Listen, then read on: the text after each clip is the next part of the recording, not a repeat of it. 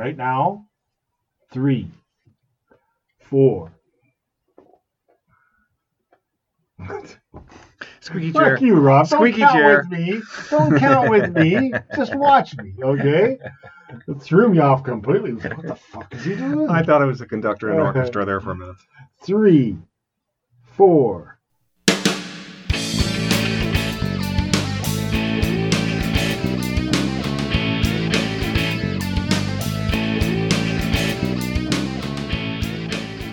Hello, and welcome to another episode of Sounds from the 70s with Gary and Rob, coming to you from the place cockroaches stay when they come from out of town, Winchester Building, in the downtown metropolis area.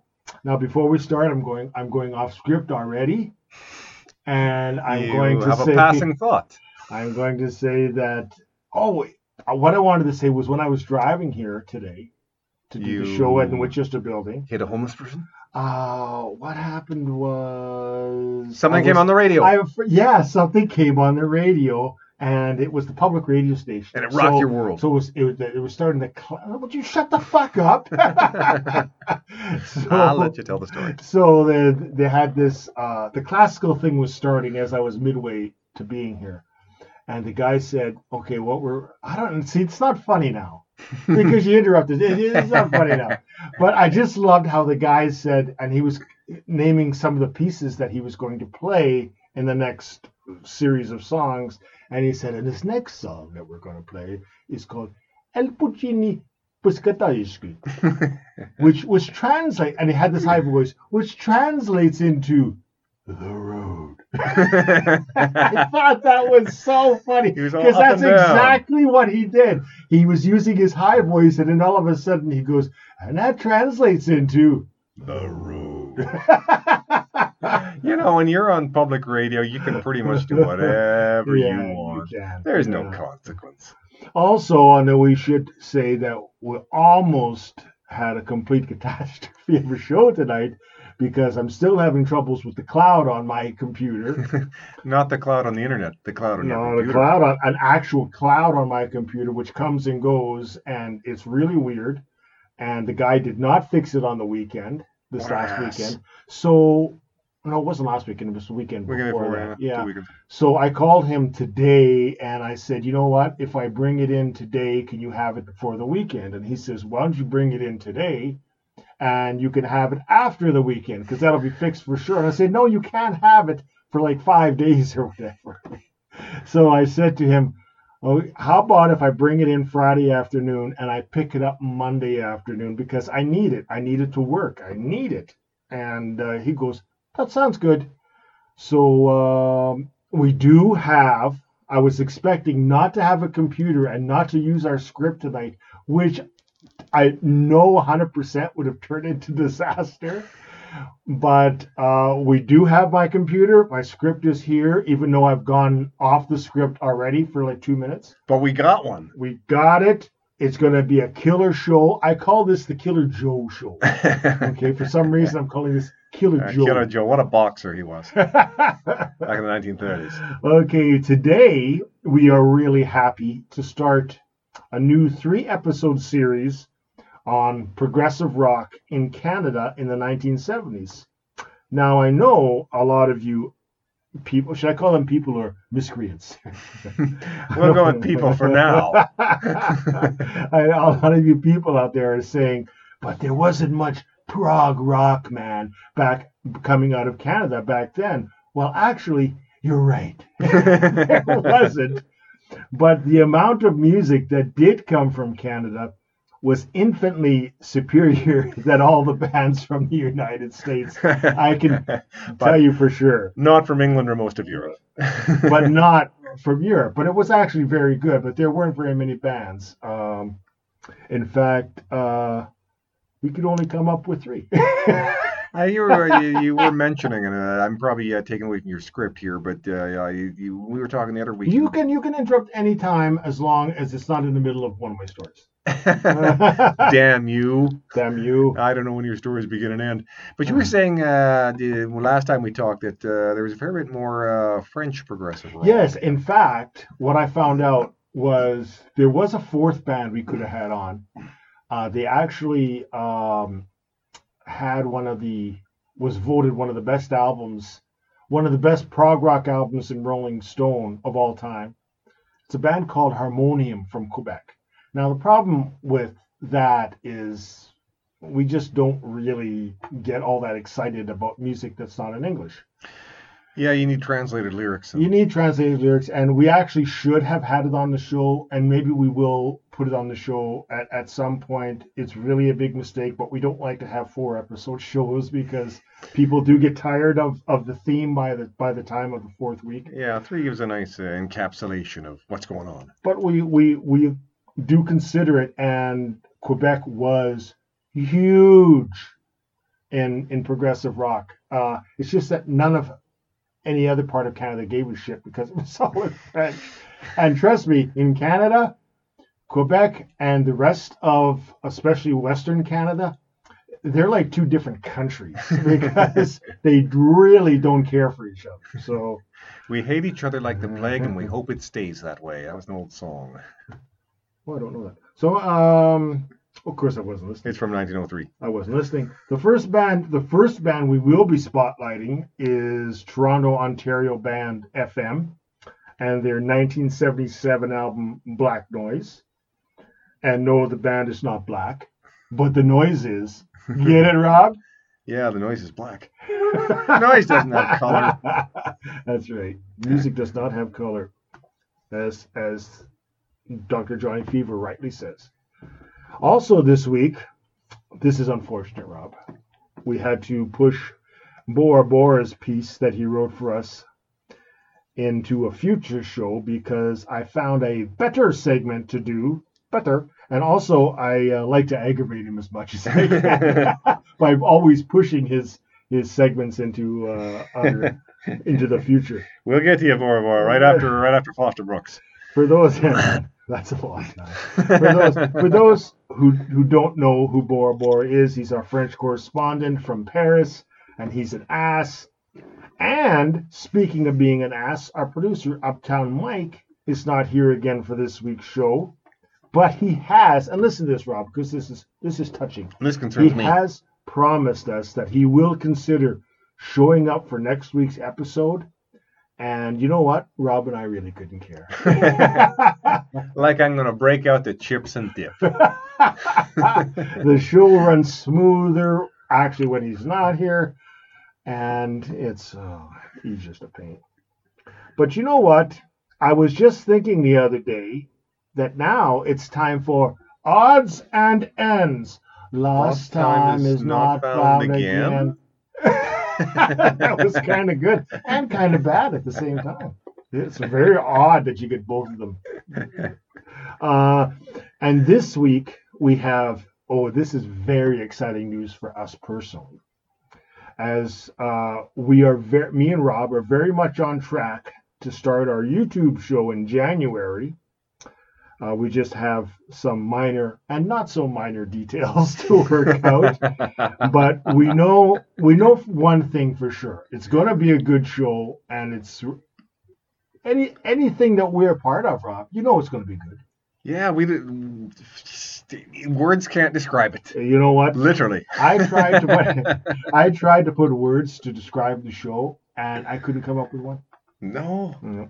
People are gonna ask us what's it about, and uh, we'll just stare at them. It Stupid. was just until they walk away. what do you mean? Uh, now we can't reveal the title of the show or anything else about it yet, but we will when we are closer to putting it up on YouTube. We don't see we don't want our ideas or show title to be stolen by Yeah, because what I a- call again miscreants. this is this one's a gooder. And this one is a gooder, and uh, we will be keeping those things secret for a while. We, we we can tell you that it will not, as was originally planned, be an offshoot of sounds from the 70s. We will have sounds from the 70s every week, but this will be different, but in the same vein. You'll you'll understand later on when we get closer to the date, but it will not you- it will not be re- uh, reviewing of records or anything like that, but it will be worth watching because you can see me and Rob actually on the screen and what we look like and and how Rob gets mistaken for uh, an unreformed uh, pedophile. It can happen. It Can happen to well me mostly. But other uh, so uh, today we're kind of cruising here, or are we? Let me check the clock. I know we check the clock all the time, but but Mike's supposed to do that, and he never does. No, we're, we're going really fast, and time is uh, going slow. Time time seems to go slow for me. I know people say that time doesn't move, and yes, I am I am going off track a little bit, but I feel that time occasionally stops. Now, is that just me being crazy? Because sometimes I am. Or is No. that true. It's true. It means you've hit the event horizon in a black hole. Oh, I like. There's the uh, event the event horizon. we should. uh, If it, if that was a '70s movie, we could talk about it right now. We can't. Oh, I'd love to, but uh, it's cool. It's cool. It's one of those uh, sets of words where if you hear it and you don't know what it means, you attach your own meaning to it. Exactly. Like like uh, chimpanzee co-host. Anyways, today. Oh, I should have told you this, Rob, but I forgot. So get ready. Are you ready? I'm braced. Today, we have another segment of. Wait a minute, hold it. I messed that up. Today, we have another segment of. Papa don't take no mess. We have to do it again. Okay, we're going to edit this out. Forget. Forget. Forget. Today, we have another segment of. Papa don't take no mess. Yes. And I know that we just had another segment just a few weeks ago of. Papa don't take no mess. Uh, but I read something last week that intrigued me. That's why we had to push Bora Bora's segment to, to some other week Oh yeah, yeah. because I really like this article that I read and I wanted to give my opinion on it. Now, as you all know, on this segment, Papa don't take no mess. I view my opinion. And when I view my opinion on this, it stands as the gospel. And anybody who disagrees can go straight to hell. Anyways. They will. they will. Anyways, the article was was which I will talk about in a second was about the total elimination of fade outs in songs that is happening. What do you mean elimination of fade outs? I just told you. Do you mean I will get to that. I will get to that. And I will tell you the whole history of it and how you know how people are, are not even noticing that they are being phased out. Now, if you give me a second, uh, I will. Uh, I, I want to get my thoughts together on this one because it's, it's it's a difficult subject. Oh, here we go. I got my thoughts together. I, I just had to think. Okay, now one of the most underappreciated things in music is the fade out. Some of you people may not even know what the fade out is. uh, but uh, it has been uh, the the decline of the fade out has been long and gradual and barely noticed, unfortunately. But if you, I haven't even noticed it. I swear to God, when I I'm still not noticing it. I don't know what that means. The the fade out. Sometimes I just don't. And I, I never ask him what he means because then I get more confused. The fade out, the technique of ending a song with a slow decrease in volume over its last few seconds. You didn't even know that. We've been musicians since we were kids, and you didn't know what a fade out was. A fade out can mean many different things. It's Yeah. like event horizon. I like. I like. Event horizon means many things to many people. Um, sorry, I had to have water after all that speaking. After all getting mad about trying to describe what a fade out was.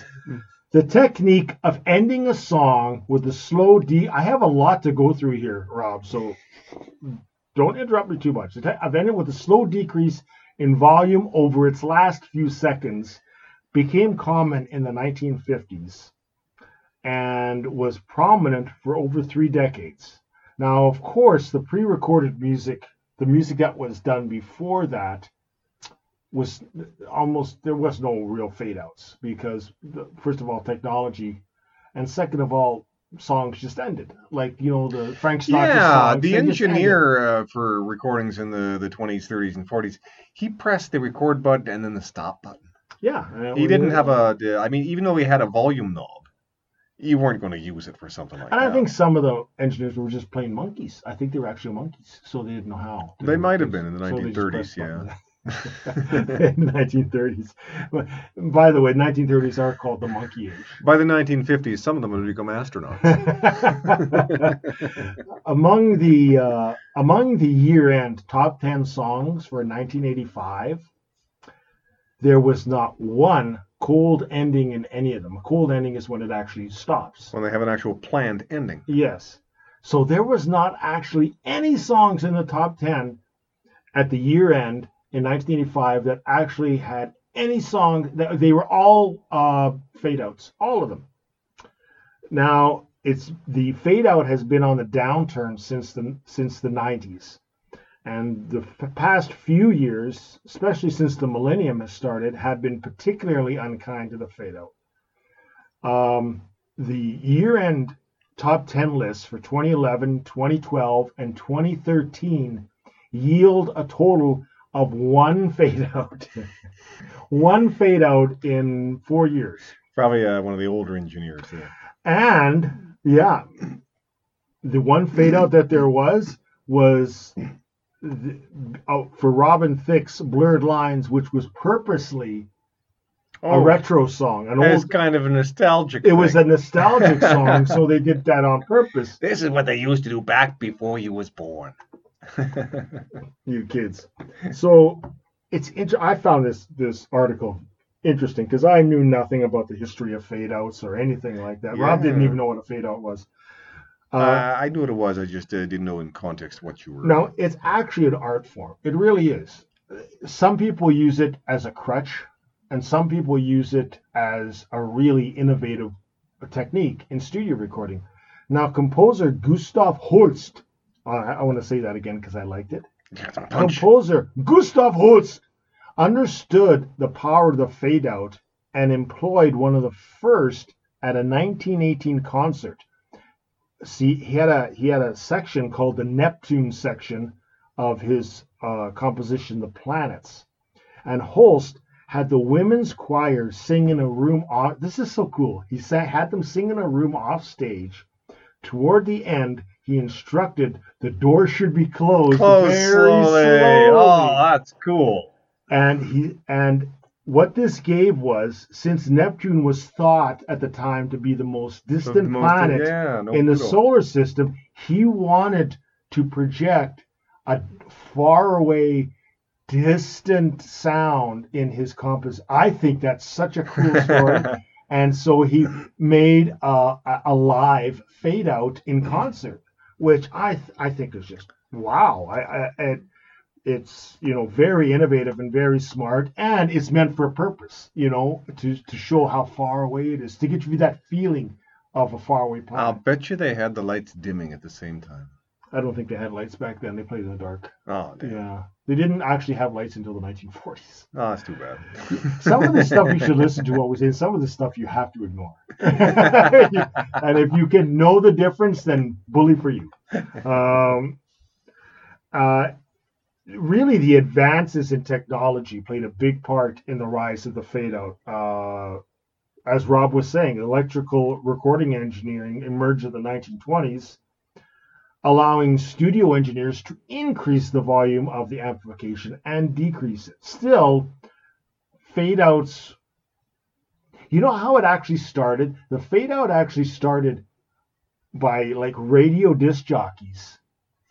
Fading out of one Fading song out and of one fading into song. another one. And then the, Or starting another one. and then either the engineers of the recordings or the record companies or whatever thought, you know what? Why don't we do that for our recordings? If it's if it's They're going to do it anyway. Yeah. This will save them the trouble. Exactly. And they would do it like when it's like two two o'clock and the newscast is coming, and the song is like at a minute fifty eight, and you go, "Oh, we're going into the newscast." So they Oh yeah, because it's going to go right on the Yeah. hour. Beep, beep, So beep. That's 12 really- and time for the news. exactly that's really how it started, and at eh, so they used all these, and then as it became used in in really it became used in popular music.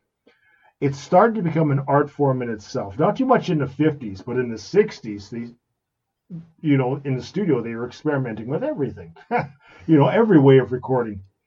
They were high.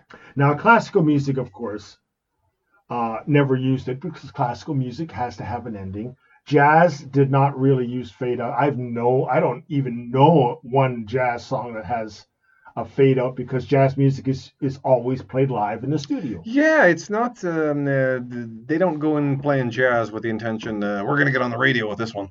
No, yeah, they're not they're not radio friendly songs and never have been. No, and fact, yeah. yeah, and the early songs, uh, you know, the, the, before there were fade outs, uh, they had to have endings for the songs because that's how they played them on stage. Exactly. So classical and jazz were two forms of music that almost never used, if ever used, the fade out.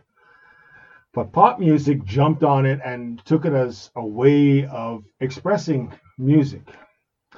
Now, the Beatles are the best examples of this. Uh, there are so many songs. Uh, who can forget the like the the finale of Hey Jude? Oh yeah, yeah. and Hey Jude went on and on. Now, if you ended Hey Jude with Hey a cold ending, you know how less of a of a of a emotion that would be. It would be like I would say at least half. But the fact that the song went on and on and then faded out gave you the feeling That it was continuing. that it was continuing and it never ended. Even without we will get to that. I will get to that in a moment about the psychological aspect of it. But I'm telling you, and, and you people know that Hey Jude with a fade out is just by having the fade out is almost, you know, almost makes you feel really good for some reason. Um, just because you feel, you don't think about it uh, in your, your frontal part of your mind, but your subconscious is going like, wow, this goes on forever. These people singing this, you know, great it's chorus. almost like they're traveling from town to town, and now they're leaving and heading to the next town, still singing this song. It really does. Yeah, it really does. And of course, we have other examples like Helter Skelter, which actually has a fake fade out, Oh yeah, and then it fades back. and then it comes back in, which was used quite often in the late 60s, which is, and of course, Helter Skelter was great for that because it came back in, and then it came back in with Ringo's declaration of I've got blisters on my freaking finger. He didn't say freaking, but I know he wanted to say on my freaking fingers. Um, now, the fade out sometimes gets dismissed as a lazy way out, which it has been used as that. I can't think of an ending, and I don't want it to end on Yeah, a cold ending, so let's just fade it out. But when you get the best examples of a fade out, one of them is 10cc's I'm Not in Love, which actually has fade outs in the song. You know, uh, big girls don't cry, and then that fades out, and then that, another part comes in. It's it's a work of art. It's brilliance. Um, Alice Cooper used to do it. You, you, you listen to his vocals as he's fading out, doing those uh, occasional weird lines, and uh, you just barely audibly hear something like, um, uh, all you Donnie and Marie fans," or Yeah, exactly. yes, the uh, I won't get into it in this Black article, Widow is but we do in this article does talk about the the messages, the messages or the things that musicians get to say as it's being faded out. yeah. Yes, is also was also used. Very good, Rob. I could never was- write that stuff. I I could, could- write all the meat of the song, but I could never write that kind of stuff because it sounds improvised. It sounds improvised, and Stevie Wonder was actually really good at that. Did that a lot. Kind of got a message out as the song was ending. So smart. That's why these things that were done, especially in the '60s and '70s, we always talk about the golden age of music, but it just seems like all these ideas were coming, you know, just all the time, and and now there's just like playing songs. yeah. That's it. There's no albums because everybody everybody streams them uh, or streams songs from albums. They don't listen to whole albums. So all the art, and I'm not going to get on this tangent. I'm just going to say all the art has gone out of music because this is a good example of something that nobody really even thinks about. That even that, in a way, is an art form. The fade out, if used properly and used in in really neat ways. And then there's the long fade. Like we're we're musicians. We we know how to fade because we've done that on our songs on our albums. And it's not saying that we do it as an art form, but you have to know when it starts to fade. Yeah. And you have to know how long you want your fade on your song, or even on the group song when you're saying, I remember asking, should this fade longer? You know, or or should this start ending sooner? And um, not that it's an art form as as far as what we were doing, but you have to know what you're doing. You just don't fade it and go, okay, put it down, put the faders down. Okay, there we Uh, go. slide it down like this. There you go. From here to here should be 10 seconds, so get that slide at 10 seconds. Because you want to capture emotion uh, when you fade. We're kind of running out of time, but I still have stuff I want to say because it's really a fascinating subject. And I got one thing to say about it when you're done. Now, I want to talk about the psycho- psychology of the fade out, which means that the fade out works because it manages to delay closure. And closure, as of the 20th century, is a big thing. Everybody talks about, I got to get closure, I got to get closure. The fade out is so big because it leaves a song for eternity. That's the psychological effect it has on us. Just like we were talking about Hey Jude. When you fade it out, it actually leaves you with the impression that the song doesn't end and music is infinite. That's the thing I kind of wanted to complain about is sometimes when they're a fade out, uh, someone's doing a really wicked solo. And it kind of, as it's fading out, it kind of gets better, and you, you kind of get angry because it, it, well, I, there's, more really good stuff there, but then you just but make it up in your in mind. too, Rob. You then think- you just make it up in your mind. You know what? That's exactly the point. That's a great point by Rob because I didn't even know if I was going to touch on that subject. But a lot of songs will fade out on a, a solo that's just about to start and it's kind of starting to cook. yeah, yeah. And what it makes you do is the old showbiz adage leave them wanting more. Yeah. And what it does, it goes, you imagine now what that solo would sound like in your head after it's been faded out. And that, which is mentioned in the article, is also an important part of the intelligence of rock and roll and pop music, especially rock and roll, is the intelligence of doing something like that. And a lot of records do that, as Rob knows. A lot of records will end on somebody talking like Alice Cooper, and you're going, "What is he saying? Is he going to say more?" Or on a hot solo from an organ or or uh, a guitar part, and that's even though it may not have been meant to be psychological stuff, it is psychological, and that Yeah. it leaves you wanting more, thinking. and it makes there you was a few of them that were thinking. makes the song interesting. It really does. It makes the song more interesting than it maybe should be. Who knows? Uh, basically, the fade out allows a song to live on beyond its physical self. It lives on in your mind, is what happens when you fade out. So it brings you the sense of the infinite, which is something that I think the kids today making music wouldn't even understand. Those damn kids. They've Now, got to listen to more old music. I'm going to briefly bring up this point that Rob made in that singers have long used the fade out to sneak in some radio unfriendly ad libs. Now, one of the one of the best and probably one of the most known is, of course, the Stones' uh, "Start Me Up," which has the line that is not censored in any You version. make a. You'd make a dead man come is actually would not have made it past the censors if it was used in, As part of the as lyrics? part of the lyrics. wow. But as the song fades, uh, Mick sings that, and hey, made it past the censors, and is there in every version you listen to when you hear it on the radio. And I, and there's many. Uh, you know, examples of that of put like we were talking about Yeah, the volume's low enough. You can almost uh, say, "Well, um, uh, is he really saying that? I I can't tell."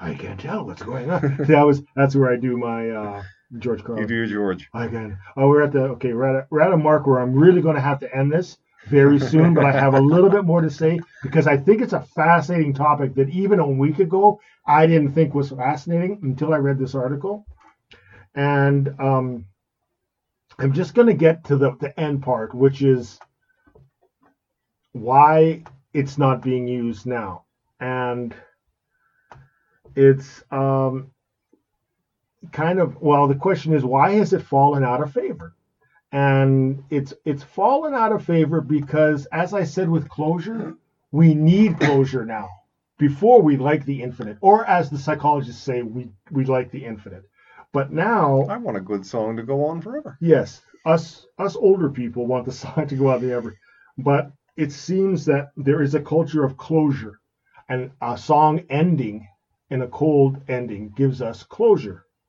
That's one we can move reasons. on to the next song. Exactly. and that's what I'm going to talk about. Just just as Rob. That's why he's the best second God banana in the business. That's why he's the best. These people who need closure, I oh, We- ball kicking. One of the another one of the reasons is the iPod. Um, Oh, if we hear a song being faded, we simply just go to the next song. So why fade it? Because the the the listening experience is so much not about the album anymore. It's about the song. And when you hear a song being faded, you automatically go, "Oh, I like to hear this song," and you're not going to hear the fade. Yeah, then nowadays it's uh, the kids. It's like um, uh, watching the credits at the end of a movie. What's the point? The movie's over. Exactly. Why watch the credits? And uh, and music is now, and this is important because this means something to me, me personally. Music is now all about the build-up, because what it, what the kind of club, even in a club, when a DJ is there, when the music reaches the peak, that that's when they move to another song. Just before it goes down, he'll move to another song or fades out move to another song. You'll see it at every club. Not now with COVID, but, But- you'll see, but when the, well, when it all Back in the old again- days, back last in the year. old days of a year ago, when when you would go to a club, the music always builds to a crescendo but doesn't go down. And this hits me because the going down, well, the going down part is important. No, what I meant to say. but I, I'm a big person about, uh, and Rob knows about dynamics. I love dynamics, and what the kids nowadays want, and it says it in the article very clearly, is a constant kind of euphoria, a constant kind of rush. No dynamics. Go up and then go to the next Mhm. song, which is up, and go to the next song, which is up, where there's no going, coming down, going up, coming down, which I love because it, it really, no It matter flows. it flows it gets you into a mood it it it makes you remember the It's song more like a story than a. you can tell a story with the music without the lyrics Yeah. yeah you can and that's why i love it so much is that you can convey in your song even better sometimes than the lyrics what the song is about with the way you play the music. That's taken away. And uh that's basically all I had to say. And, and and the last reason, real quickly, is that sometimes things fall out of fashion, and that may be another reason why the fade out has gone is because it's just not part of of what how kids think nowadays to fade out a song. It's part of that, but definitely um, uh, some of the practical reasons you mentioned, how the DJs were switching from one song to another. That had a lot to do with the, like it had an actual mechanical purpose. Very much so. Yeah. Now it did it does a whole lot less. And it just shows again that the innovations that have come since the new millennium, who knew the new millennium would be such a terrible time for for music and the innovations that had come before would would would be all would slowly one by one be eradicated, you know, and it's just it's just another sad It's way- getting to be the same.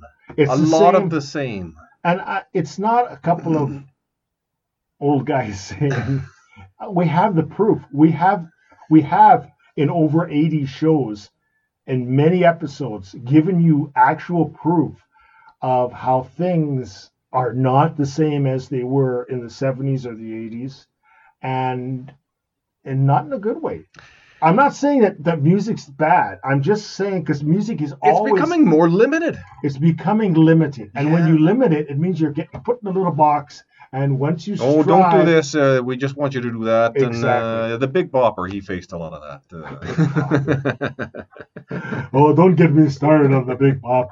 Um, and that's that's what rock and roll was first rebelling against. Rock and roll started to break out of the box of this is what you're supposed Yeah. to do. This is what you're supposed to do, and you're not supposed to be a black man playing white man's or whatever. You're not even supposed to be on national television. The only reason you're on national television Look at those fellas with the long hair. Yeah. Oh, yeah. Long hair. You couldn't have long hair. It's all about breaking out of the box. And now, and it's not We're necessarily rock going and back roll. into the box. It's not rock and roll. It's pop music. Pop music, which has now become the, The voice of the people yeah. since the millennium has started, has made it. It's got to be like this or it doesn't get airplay. I don't care how good it is. If it's not like this, it doesn't get airplay. Now, I just want to end this by saying we're not, again, we're not bitching because we have an opinion about it. We're actually basing this on fact. you know, we're basing on the fact of music doesn't sound as good because vinyl sounded better, uh, tape sounded better than digital. All these things that we bring up all the time are just showing that if you don't, if there's somebody not out there caring enough about the things that make music good, then we will lose them. We will lose reel to reel tape, which we have. We will lose the fade out, which is such an important part of music, even more than I thought a week ago. We will lose all these things if we don't recognize it and say, you know what, I'm going to go against the grain on this one. And rock and rollers will probably do that. Pop stars seem not to want to break the mold. In fact, they seem to want to be as Pat Boone like as, as they can be. Let's make the songs a three minute commercial. There's one other thing I got to mention here, and I've only noticed this uh, probably in the last month or two for the first time. Sometimes uh, on some of the progressive rock albums, one song will fade out and another will fade in while that's oh yeah, happening. the the crossfade. Yeah, and um, the thing I've noticed when I listen to these digitally is uh, uh, in some of the collections, there's a little click here where one song ends and the other begins because they've separated the songs uh, Yeah. uh, to be um, just uh, Oh, individual don't songs. get me started on that, Rob. Oh my god! And that is another reason you can't have that's an, that's an aberration. It really is. It is. Because unless It's unless the artist unless the artist really said to everybody, you know what, I'd really like to have a click here. It's like a scratch on a record. Mhm. It is. You know what it yeah, it, it's like a it's like when a record moves forward. You know, Yeah. because it's got a scratch. That's exactly what it's like. And but But that's, that's the way yeah. is. There's another reason Yeah. the fade out is becoming impractical. Exactly. I agree. So okay, I'm done. I'm finished. Uh, that's all I have to say. today in in better news Pop music. yeah in better news we are starting our three episode look at canadian progressive rock music in the 1970s we will talk about that subject probably next week but what we're running out of time and and so we're going to just review the, Let's, the let's smack the album right in the face. going to smack you with the album right in the head if you don't like it and you complain that you've been hit in the head With the record i'm sorry Uh, yeah, they break. We're going to review the band FMs, and there's a couple of FMs out there. There's, but FM, as we, me and Rob know it, is the Canadian band from Ontario, and their 1977 debut release, Black Noise. Now, FM, such an interesting band. Like it's just, I just love rock and roll because it has the most interesting. Even when you think, oh, this week, and I'm thinking we've got a band coming up in the next couple weeks, which to me, I haven't, I haven't done any.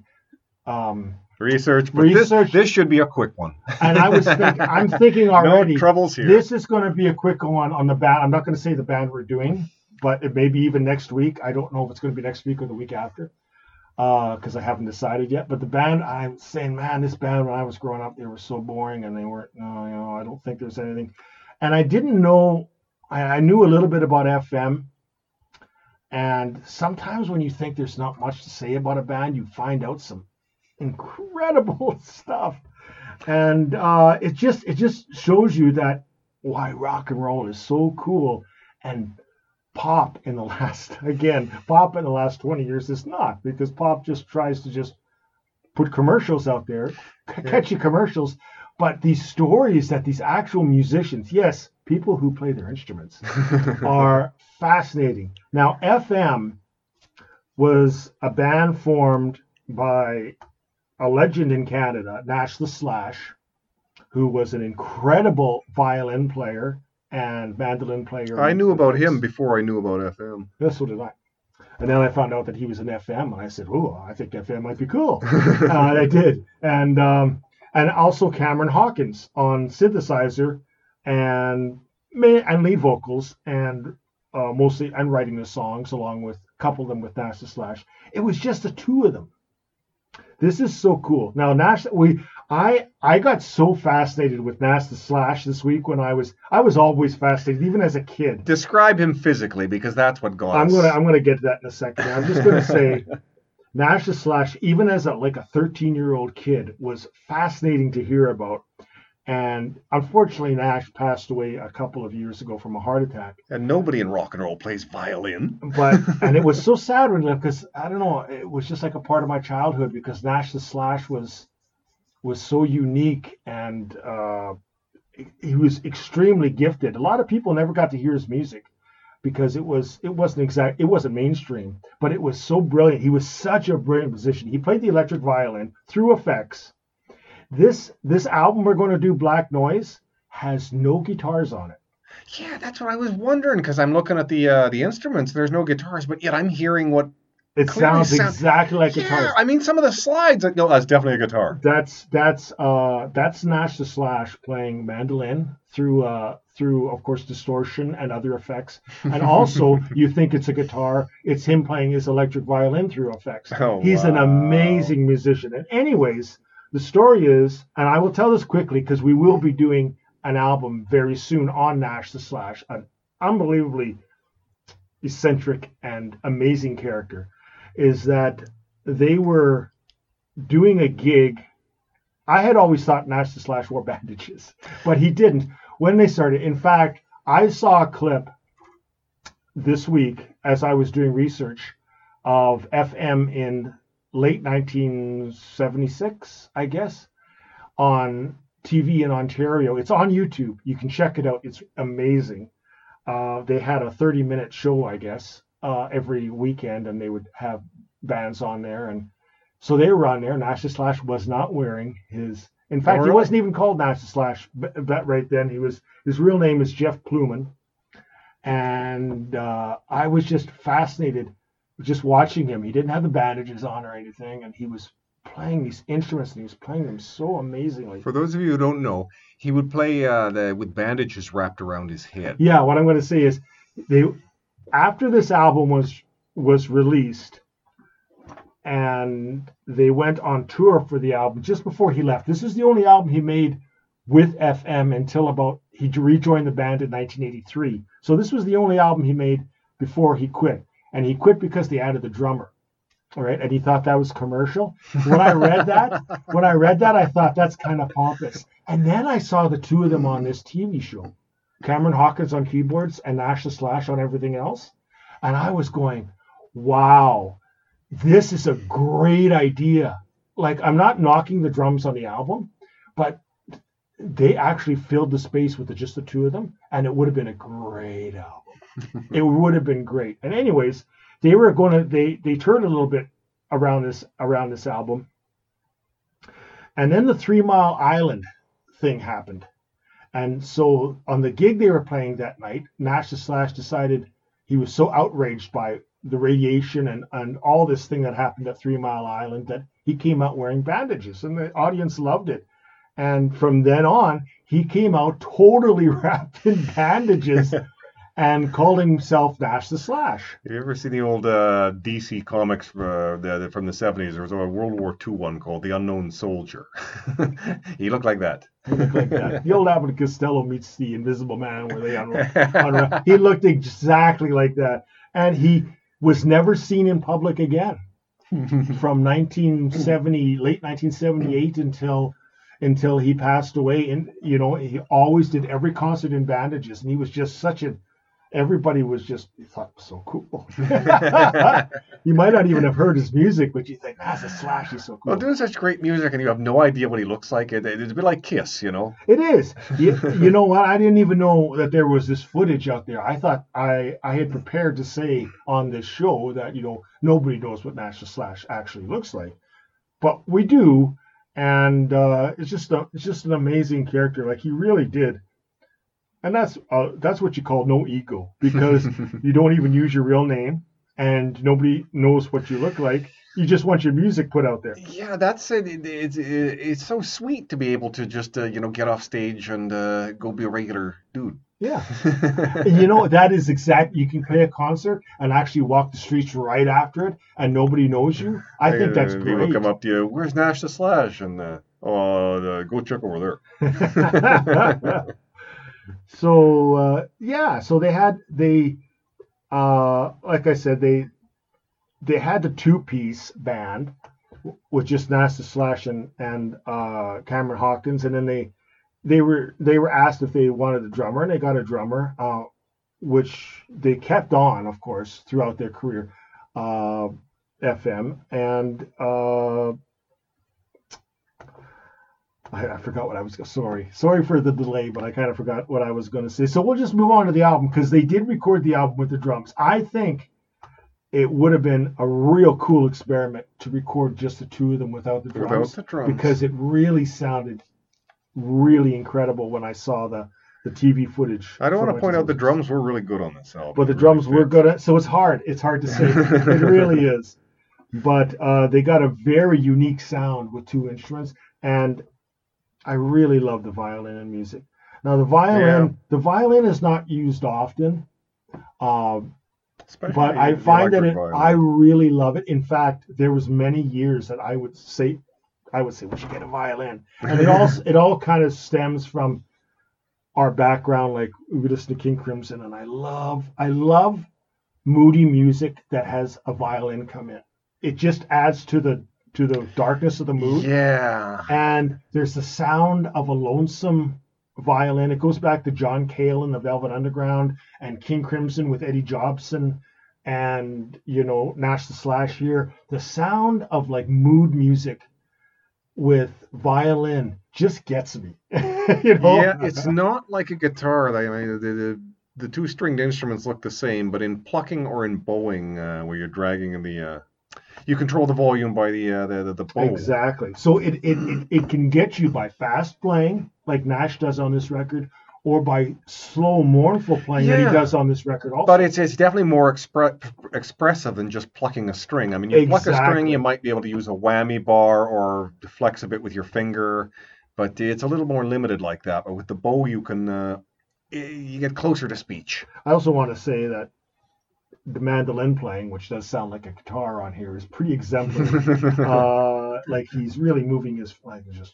you know. Uh, and Cameron Hawkins' vocals are also, uh, even though kind of ordinary as far as they're not outstanding, they are really good, but they're very Jon Anderson like. You know, I I heard them and I thought at first, you know, he sounds a bit like Greg Lake. Oh, did you? Yes. Because I got a little more Jon Anderson out of it, but that okay. I guess that's whatever you hear, right? Yeah. Uh, but they're very good vocals. Like some some they progressive are. rock bands really really concentrate on like some of them really don't care about the vocals because it's all about the 15 minute song or the the the, the musical part of it um, but uh, it's nice when a band uh, it's nice to have a, a I should say it's nice to have a person in the band who can sing it really is because because uh, then you really just have to rely on the music and that that sometimes could be your downfall um, so we're going to get to the album here um, the album starts off with uh, a song that they played on the radio a lot that I just loved when they played it on the radio. It sounded so incredible and different and weird, and yet was commercial, which was Phasers on Stun. And uh, and then it's got that, and I didn't know until this week that I have known for 40 years. I thought that was an 80s song. yeah, I think they played it a lot in the 80s. I, they did. I think they actually played it more in the 80s than they, they did in the 70s. Yeah. Okay, that makes sense. Because it was it was very 80s sounding actually. Uh, it was ahead of its time. This album was very ahead of its time. And uh, I just I didn't know until this week that the incredible guitar part was actually Nash the Slash playing the mandolin but it's just it's just a totally different song that you just don't hear any any well you don't hear it nowadays and you rarely heard it those days. It's very atmospheric and just very very cool song and i just loved it every time it came on the yeah radio. you always when it came on it's like you you perk up and stop what you're doing and listen. Yes exactly. In fact i remember hearing a couple of other songs that i didn't remember before the album and it, one of them was One O'Clock Tomorrow, which I remember being played on the radio and I liked, and uh, Journey also, the only song on the album that actually they say the the actual title to, which is strange. But um, the songs that really work for me are the songs that have vocals. There's about three songs that have instrumentals. There, what really what really sets this album off the rails for me is there seems to be a common focus uh, with the Cameron Hawkins Nash the Slash songs, which are the vocal songs, and then there's a couple songs written by the drummer. Always the fucking drummer. Never let the drummer write songs, even if he presents a song to you. Pretend you're interested and then move on to something else. Yeah, and get the en- get the engineer to tell him after recording. Uh, we probably can't use that one. The time constraints. it's the company, man, the record company. What can we do? So there's a couple of, of instrumentals written by the drummer that uh, just sound like uh, boring jazz, to be honest with you, and it really and it really didn't fit to me within the context of the album. And uh, yeah, it's just uh, oh, I I kind of think of this album without those instrumentals, and even the one that I liked, which is the one written by Nash the Slash and and uh, Was that Dialing for Dharma? was Dialing for Dharma was really a nice instrumental, but it, again it again it, it didn't have the same feel as the songs with the, with the vocals for some reason. But I did like it. Um, uh, there was the two the two things that really struck me was the last two songs, which is uh, Aldebaran, which again is kind of like it's such an amazing song to me, and I like all the songs are space themed and science. The opening themed. line uh, to Aldebaran, uh, now the starships gather here, their holds full of some. I couldn't figure out what that one word was. You, you had me at starships. See, Rob likes that stuff. That is unfortunate. Like I do like because uh, All movies should be science fiction. There's no need for any other type. Cameron Hawkins sings really good. I'm going to get to that in a second. Believe me, people. But uh, he sings really well, and I don't know. I love the instrument because this is another song where the music is just great. Uh, Slash plays uh, mandolin on this, just like he did on Phasers on Stun. And yes, I did like the lyrics on this song. I just thought that that and the song after it, Black Noise, uh, which is a song about mutants living underground and then kind of coming at night to try and live with the people on Earth. You know what I mean? Um, that was and it has a beautiful the whole. It's a ten minute song, but I swear it goes by so fast because it it, it has the the commercial aspect of the song, but it also has a really nice moody violin, just what we were talking about part in it, which is just incredibly moving. Then it goes into a fast part, which is just as great, and then it kind of goes back into the to end the song. Uh, the best of what you can do in progressive rock in a long song, as far as I'm concerned. That's the thing about progressive rock, or really good progressive rock, is uh, you could take these parts and you could turn each one into a really good song. But no, they take these parts and, and make them into one song with five or six really incredible parts. Again, what we're missing today because people don't don't play these types of songs anymore. People don't write these types of songs anymore. It's just not in vogue to have these types of songs. Yeah, I mean, And they, they want their music to be played, and where are they going to be played? Exactly. Back in the, the 70s, we had uh, the hippies running the radio stations. Hey, we could. Th- this is a popular album. This is an album that's sold. this is an album that sold quite a few copies, and if you release this album today, forget it. Um, and it's a shame because you can actually release an album like that and have it be popular and have it be on like your hot pick of the week or whatever that you would have at that time. And yet it's really different and it has long songs and you go oh man you can't do that nowadays. If you do that i mean you can and it is done but nobody listens except your your hardcore fans uh, it's not going to get on the charts and it's not going to reach you know a big of course there's so many bands out there and there's so many artists and it's totally different but it's also this type of music just isn't done as as as heard music it's just done as almost as uh, everybody has a cult that they that they're listening to. You know, their band is their cult. We love, we love them. Yeah. And uh, that's sad because them, you don't understand them. Um, I just also want to point out, in my point of view, I'm not a big fan of science fiction lyrics. I'm more of a. I know Rob is. Yeah, I'm I'm not. it's the one thing. There's two things that that that bug me or or distract from my love of like hard rock or heavy metal and progressive rock both both mediums that i really like uh, both that i love actually but heavy metal with its medieval dungeons and dragons theme is not up my alley. Like it really turns me off. And the science fiction themes unless it's done in a way that is moving to me because the science fiction it just unfortunately doesn't do anything for me. It's not my kind of lyrics. I'm more of a dylan springsteen type of guy for lyrics uh, that it it really doesn't move me it doesn't do anything for me like talking about other planets and stuff really doesn't do anything for me so the music has to be strong Yeah, I mean, I've uh, pointed out before, you know, uh, on, on other albums reviewed, if the, if the lyrics aren't quite grabbing me, um, then all you've got is the music. Right. Which in this case, half of the time it does. Uh, luckily, because it could have been a real disaster for me if the if the music didn't work. But thankfully for Nash the Slash. By the way, I should point out that when Nash the Slash left after this album, the guy who replaced him was Ben Mink. And if you don't know who Ben. Mink is, Ben Mink, when he left the band in 1983, latched up.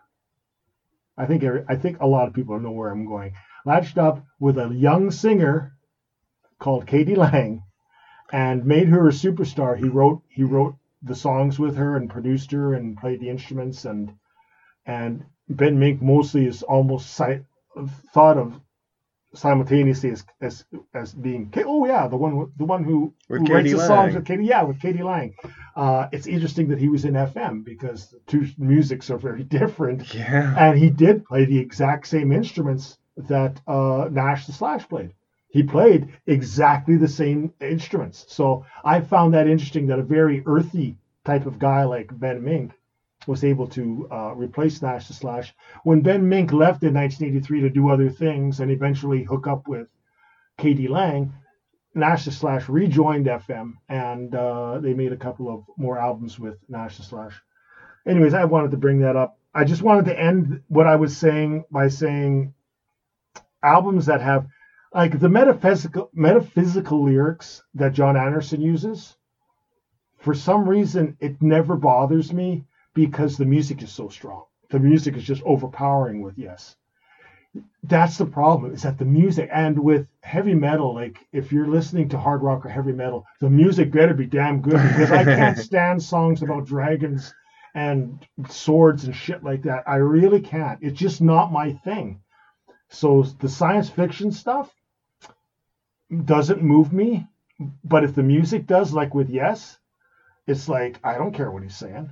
I really don't, and I do that most of the time with Yes. It's like, oh, you know, I. Well, half the time he's, he's kind of putting together the words uh, where you have to really struggle to uh, to get the meaning, but uh, A lot of the times I'm I'm mistaken with Jon Anderson's words, and I, I I make them more not on purpose, but I I kind Yeah. of think it's more human. I mean, I'm thinking of Yeah. yours is no disgrace, uh, shining pl- flying purple wolfhound, show me where you are. That's going to mean something different to everyone Yeah, and it. it does. I put it into a more human aspect other than the science fiction thing, and it works for me because I don't know, it just does. Me, I just when I hear his lyrics, I think of the future. I don't think science fiction. I think of the future. Yeah. Uh, I also thought it just. I just want really quick. I also thought Roundabout was a, a song that was really deep, and then I found out it was just about a roundabout on the road. And so sometimes you think songs are complicated and you're not, and sometimes you think songs are simple. you know, it's and the way he sings it that complicated. makes you think it's important. exactly. So um, I give this album a strong three stars. I get a feeling that if I listen to this album more, I would probably give it three and a half. But in the limited time that we get to listen to this album, I'm going to give it a very strong three stars. Again, just two points. Science fiction lyrics didn't didn't help, and the two instrumentals really by the drummer really sank this for me. it could have been a strong album if those two songs were replaced by Hawkins and Nash the Slash songs. But as the album as it is, I give it a strong three You stars. should never have to And placate writers by the way, or guys who want to be writers. this album was number 48 in Rolling Stone's list of the 50 Top greatest 50. pro- progressive rock albums of all time. So it's held in high regard by the prog fans, and uh, there's nothing bad about it. It's a very good album. I'm just saying that There are things that didn't turn you on. there are things that just didn't Didn't it connect. didn't click on all cylinders. But when Yeah. it did, it was as good as progressive rock gets. This is uh, personally for me a five star album. Holy No, smokes! no, no, no. I'm not giving it five. I'm giving it four. My personal feelings towards it. This was one where I was listening to it twice a day, and strangely enough, uh, after about the fourth or fifth day, after I listened to it, I put on um, uh, Genesis um, uh, "Dancing on a Volcano," and it wasn't uh, for the usual reasons of trying to wash the album out of my head. It was because I wanted more of this, and that was the closest thing I could think of that would. Can I say something, Rob? Yeah. I actually think that as I as I got to the ending of the listening of the of the week, that I did want to hear the album more. I actually, when I first heard it, thought, oh, I have to listen to this a couple times. I was kind of like, it's good, but it's so mediocre, kind of like like not bad, not good, just Yeah, mediocre. yeah, yeah. By the last listen, before you know we came to do the show, I had that same feeling. I had that, you know what, this some of this stuff is better than Genesis. Some of this mm-hmm. stuff is just as good as King Crimson, and yeah, it was starting to it was starting to get to me. And I that's why I said listens. that's why I said I bet you if I listened to this a couple of times I'd give it three and a half, you know, at least. So I hear what you're saying. Yeah. And I also, like I say, I love the science fiction. I, I hit the age of 15 and then I kept going. And I thought, uh, no, this is a scam, this adulthood. I'm going back. So I went back to 15. I've always been there. and uh, the, science fiction to me uh, is uh, imagining the world the way it ought to be, the, the, the, the world you ought to be working towards, you ought to be living in. That's what this album is about. That you know what? That's what almost all these lyrics are about. And for that, you know, that's a highly commendable view. I mean, it could be dark science fiction lyrics, but they're actually very. It's exactly what It you said they were. painted pictures of spaceships uh, traveling to distant stars, and some of this uh, I would imagine the future 100 years from now. Some of it I'd imagine the future 10,000 years from now, I agree. and it uh, it blew me away. My one complaint, The drummer's songs. I liked his playing. I definitely liked his playing. But um, uh, the, the, one complaint is in the mixing, in that um, lyrically, I, there were some parts where I couldn't make out the words. And I tried looking up the lyrics online. I could find them for oh. Phasers on Stun, and I could find it for Black Noise. I actually, I I, actually found. found them for all of them. Yeah, you son of a bitch. Sorry. I looked at a couple sources and I gave up. you know, sometimes it's done on purpose, especially with progressive rock. The the and I don't know if it no, was. the one um, No, I, I don't know if it it said was. lyrics not available yet. No, So- no. What I'm saying is, what I'm saying is, sometimes in progressive rock, especially in a progressive rock, They mix it down. they mix bit. it down for a purpose. Now, sometimes Yeah. it's to hide the lyrics because they want you to maybe have different views of what the See, lyrics. are like about. that, yeah, it didn't detract at all from the songs. It just, in my own personal point of view, it's like I wanted to hear that. It's part of the story. I wanted to get the mental picture in my head as it as it flowed, and the, the- for that, it missed just a bit for me. See, that's what happens. That's the only complaint I have. that's what happens with Jon Anderson's lyrics is that a lot of times I can't hear them, all of them. I don't know what and you don't get a full picture of what he's so singing about. I have to make. So I I have to make like we were just talking about. I make up sometimes words Yeah. that he didn't say, and it, it, it makes it more realistic to me because I'm not into the science fiction metaphysical type of lyrics that he has. but it can connect with you more. But I know Yeah. I, I actually understand what you're saying because you actually wanted to hear the, the story Yes, that he was did. telling. and actually these stories are very good science fiction stories. And I get your point They're cool because themes. They're cool ideas. because sometimes like if you take for instance uh, a yes with a Jon Anderson, it's it's a lot of times it's it's just a bunch of metaphysical yeah, phrases and they're not even meant as a story. close to the edge. I don't know what the song's Exactly. about, but uh, you, you- and you're not meant to. there are lines that just grab me in that song. sometimes they are just lines and i've heard him say that i've read i've read articles where he says oh this this verse was about this and even this line was about this and then i moved on to something else all in the matter of like close to the edge so i understand that in most of the yeses songs with, with jon anderson writing they're not actually stories. They're actually more like visions or yeah, dreams. there's imagery coming But through. these on FM songs are stories and they have to be heard. So in this case, the vocals should have been mixed up. Yeah, but yeah, like I said, I don't know if they did that for the effect of it, but regardless, it doesn't really hurt the listening experience. The songs are still really good to me, and I, I, even I, phasers, even I- phasers on stun, I did which like I've some of heard them. lots of times. Yeah, I looked at lyrics to that, and I couldn't actually um, um, uh, understand fully what it was about, except it gave you a total sense of uh, you were in a new land and Right. everything is. Uh, and I never knew, and I never cared what Yeah. that song was about. and I've heard that song on the radio so many times, and every time it sounds like the first time. But I never cared what the song was about. I just liked the way he sang it and the music and this and the uniqueness of it. And when I saw the lyrics, and I was going like, "Oh, that's nice." Doesn't really like it means something on a kind of a more of a feeling level than it does on a story level. But I was going, I kind of like the way I kind of interpreted it before in my mind. yeah, I think that was the only one though, because because the other songs, especially like Black Noise and Aldebaran, was very story oriented and it was very gripping. Even though I'm not a big fan of that, they were still good stories. yeah, if they're Yeah. well written. Yeah. So that should have been mixed up. I do feel that Yeah, when wish I listen to the album, that I do get that feeling that they were mixed a little bit lower for the effect of the mood. I really do. Yeah, yeah, yeah, I agree. Because the backing music they were playing was uh, so up and down and uh, had such cool I love that. riffs. Yeah, I love the dynamics. like there are so many there are so many things that it's it's so funny when we listen to an album and we talk about this almost every week and how sometimes you can be cold to it and then by the third or fourth listen you're going at the end of the week you're going I'm getting this. It's Yeah. just too bad I'm running out of time because I'm going to have to give my review on my third listen or whatever. You know what I mean? Yeah, no, and that's kind of what my review is. I re- I I'm going to say this. I think FM is an underrated band.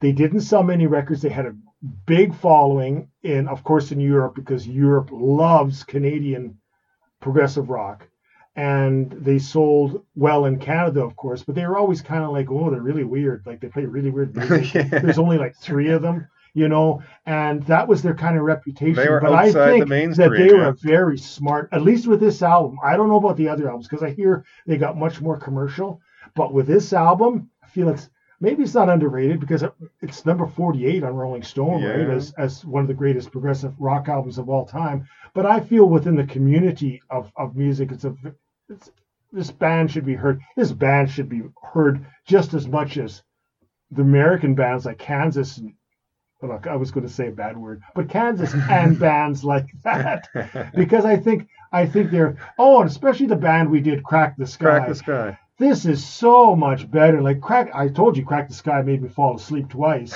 and even the third time when I listened to it, I struggled to stay awake because it was seriously boring. This music is not boring No, this flows. and This it's is just so much better than any American um, progressive rock band that I've heard. That's why I'm telling you, that's why American progressive rock is down on the list of not just me, but of the the the of prog rock fans and especially European fans who are very particular about their prog rock, and they love Canadian bands because they're very European. And this is a very European album. I Yeah. mistook many times this for Yes, not just the vocals, but I mean the music and the the the the movements of the of the music and the sections reminded me a lot of Yes and a little bit of King Crimson too. And you just don't hear that kind of stuff in American. the uh, speed prog of it and the drums and the keyboards reminded me of, of Genesis and of Emerson and Palmer. Yes, very European. Again, again, English bands. This is not. This is very European centered, and uh, I I really feel European classical music and the modals mo- uh, used in it are a very important component to progressive rock. And when not used by the American bands, you I it just suffers. I think. What was your rating again? I'm sorry. Four, but uh, from a personal level, it's five, maybe five and a quarter. you know what it is. I, I I recommend this album. I think FM is a very underrated band, and we I both we both recommend this album at least to be listened to, especially if you're a progressive rock fan. If you're a progressive rock, fan, I this. certainly recommend one listen. Oh, I definitely. You do. can judge for yourself on one listen. Yeah, and I, I almost promise you, listeners, that if I reviewed this album again six months from now, I would have even a much more favorable review, because I did move from being, oh, this is pretty mediocre, middle of the road stuff, to wow, this is pretty good. it's got some things on it that are not my cup of tea, but even for that, I think it's a good album. No, favorite songs uh, for me was Phasers on Stun and Aldebaran. Oh, Although- uh, One o'clock tomorrow and Black Noise as well. Can, can I just say that uh, if you had to pick one song to hear, uh, if you're just like on Spotify or something, put on Aldebaran. It's just amazing. Yeah. It's just amazing. Uh, okay, well, that's our show for this week. We can never get under an hour. I don't know why. it's just that the not only are the albums that we do sometimes interesting, but the band stories and the artists are so damn interesting in rock and roll. I got a I got a feeling that might end in a week or two when we do another band. I got a future. We'll have to review the album first, and then do all the odds and ends afterwards, if we have time. Yeah. There's a band that I'm I'm not going to say whether I like like them or not, but there is a progressive rock band that we're going to be. I think we'll do it.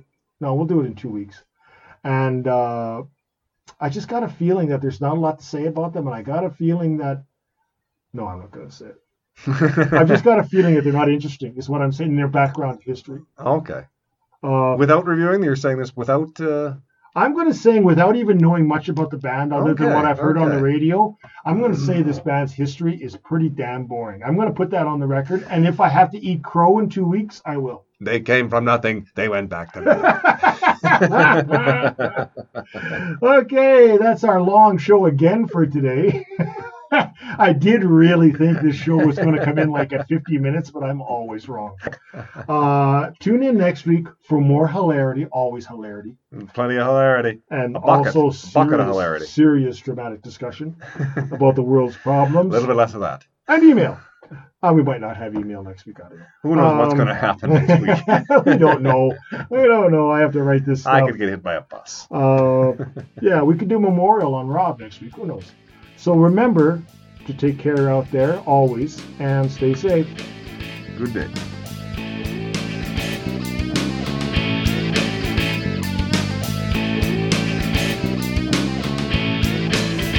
Just write her on